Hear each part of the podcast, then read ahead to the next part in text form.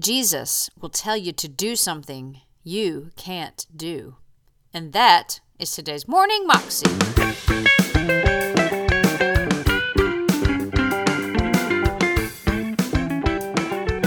Welcome to the Morning Moxie Show. I am your host, Alicia Sharp, and today we have part three of a message by Christine Caine about getting up off of your mat and walking.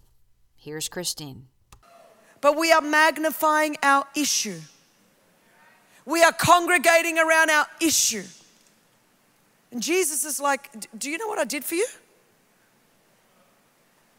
And the day I began to talk more about what Jesus did for me at Calvary than what those abusers did to me 45 years ago is the day I could get off the mat and walk. But see, a lot of us, we're still on this mat because we're going around that same old mountain again. And we're talking again about how I didn't have a great start in life, what they did to me, what, where I grew up, what was taken from me, what that, and we just keep going and going and going. Same old circles, same old conversations. And all we talk about is what everyone else did or didn't do. And Jesus is like, uh, would it be okay if you talked a bit about what I did? Because if you understood what I did, you'd know who I was. And if you knew who I was, you're more likely to get up off that mat and start walking into the future and the destiny and the purpose that I have for you. But we lie there because we're like, you know, I've just got to ask someone to know who on earth, who on earth is worth 38 years of your life? I don't know what they did to you. I'm not minimizing it but they're not worth 38 years of your life. They're not worth you lying on that mat for 38 years. I'm 52 years old this year, and I was abused for 12 years. Nothing will ever change that. You need to understand the blood of Jesus does not give you amnesia. But what it does give you is a life beyond your past. And here is the deal I haven't been, I, I, I was abused for 12 years, but I'm going to be 52, which means I haven't been being abused for 40 years.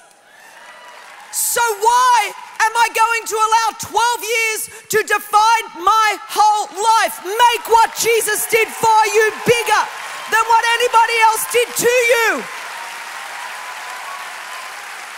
You've got to make it bigger. Jesus challenged that man, he didn't accommodate him.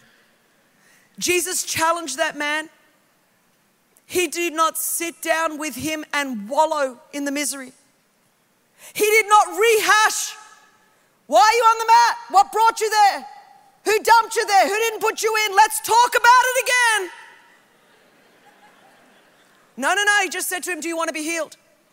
Some of you, the greatest gift of friendship you can give to someone in your group is instead of enabling and listening yet again, you need to turn around and speak the truth in love. Do you want to be healed? Is the question that we need to ask a generation. To ask a generation, do you want to be healed? Because it is possible. I'm a trophy of the grace of God, but this is called the normal Christian life. See, some of us clap like Christine. Oh man, look at her. She was abused. There would be no A21. There would be no Propel. We wouldn't be rescuing slaves in 15 cities, in 13 countries around the world. There wouldn't be hundreds of thousands of women being mobilized and empowered if I was still on the mat. There are other people on the other side of your obedience that are depending on you getting up. It's not just about you.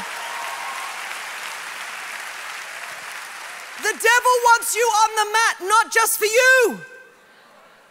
I wish I could get this into a generation. It's not only about you. You can lie on the mat and know that Jesus loves you and you're going to go to heaven. But what about the multitudes on the other side of your obedience that could find healing and wholeness And there is a spirit that is telling a generation to sit on the mat. There is a spirit that's telling a generation to Instagram about your mat. There's a spirit telling a generation put different filters on different days of your mat from different angles and different colors.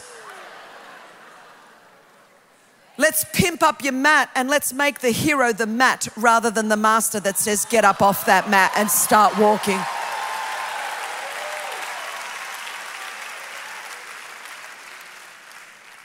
And Christians that think they're compassionate enable that spirit. And Jesus, who's our master, and Jesus, who is the principal person in this text, he didn't enable. And there's no, no person on earth that was more compassionate than Jesus Christ. And the church has got to learn in love. Sometimes the most compassionate thing you can say to someone is, Do you want to get healed? And we've had a lot of mat lying over the last couple of years in the church. Oh, I understand. I empathize. I know we were a little bit too. So we've had so much, and so we should have. There's been a correction, there needs to be. But like I said this afternoon, you do not throw out truth in the name of love. You repent if you never spoke the truth in love, and then you get better at speaking the truth in love. And we need a church that can speak the truth in love because there are multitudes on a mat that Jesus is wanting them to get up and walk into their destiny and into their purpose. Love isn't always getting on the mat and saying, I'm going to sit here with you. But Christine, I'm just, you know, God is love. Yes, God is love, but love is not God. Some of you will get that by breakfast. Because you define love in your own image, which means what you feel sorry for. And what you feel sorry for could end up keeping someone on a mat that Jesus could have got off that mat. I felt the Holy Spirit say to me last year, Christine, the screaming sound of my people is keeping people crippled and paralyzed in the spirit. Because what you think is your voice of compassion is your voice of enablement, and you're keeping people crippled and paralyzed. And I felt the Holy Spirit say, I'm trying to scream and get my voice heard, but I can't because it's being silenced by the empathy of my people. Because if you do not understand what biblical empathy is, sympathy and empathy is not the same thing. Sympathy and compassion is not the same thing. We need to be a compassionate church, uh, but a church that enables people to get up and begin to walk. Jesus said to him, Do you want to get well? Do you want to get well? And the question is, do you want to, or do you want to just wallow this week as well? Do you want to just sit here this week as well? And then Jesus does something that's even less pastoral. I mean, he would now be off everybody's pastoral team. Not only does he say to the dude, Do you want to get well? Now Jesus says to him, He makes him, tells him to do something he can't do. He says to him, Get up, take up your mat, and walk. Now, how would that be? If I just walk through this place today, just get up, take up your mat, and walk. Now, this dude, lying here 38 years. But I want you to understand what faith is. Jesus will tell you to do something you can't do. Everyone else has told you to just lie here and Jesus says, No, no, I'm going to do the opposite. I need you to get up because I need your perspective and your posture to shift. Some of you have been lying down and you don't even know what the view is from up here anymore because you've spent so much time looking at the view from down there. Your whole perspective of God is limited by you lying on your back, and that's all you think God can do comfort you on your back, be with you on your back. But Jesus says, No, I need you to firstly get up, change your posture. Whew, when you change your posture, your whole perspective changes. You're like, Whoa, there's people up here. There's a world up here. There's vision and there's purpose and there's destiny and there's kingdom calling. And he says, on top of that, I, I then want you, I want you to pick up the thing that was holding you, and I want you to start carrying the thing that was carrying you.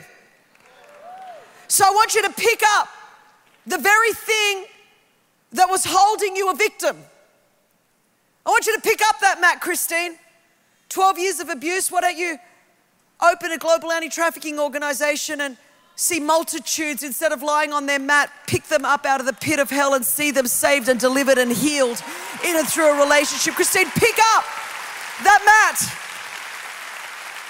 All the dignity that was taken from you, Christine, and all the abuse and the pain and the marginalization and the experience of being an immigrant. Christine, you're going to pick up that mat and you're going to empower women all around the world and you're going to pick up that thing and you're going to carry that thing that carried you because it doesn't need to carry you anymore. You're going to pick it up so that you can hold it up before a generation and go, no, you, you don't need to lie on this thing anymore. You can pick up your mat. And then, Christine, I want you to keep walking with that because your perspective needs to consistently change. Some of you, maybe you got up and maybe you picked up your mat, but all you ever do is talk about your mat. Jesus says, I want you to start walking into your purpose. I want you to start walking into your destiny. I don't want you just to keep talking about your mat.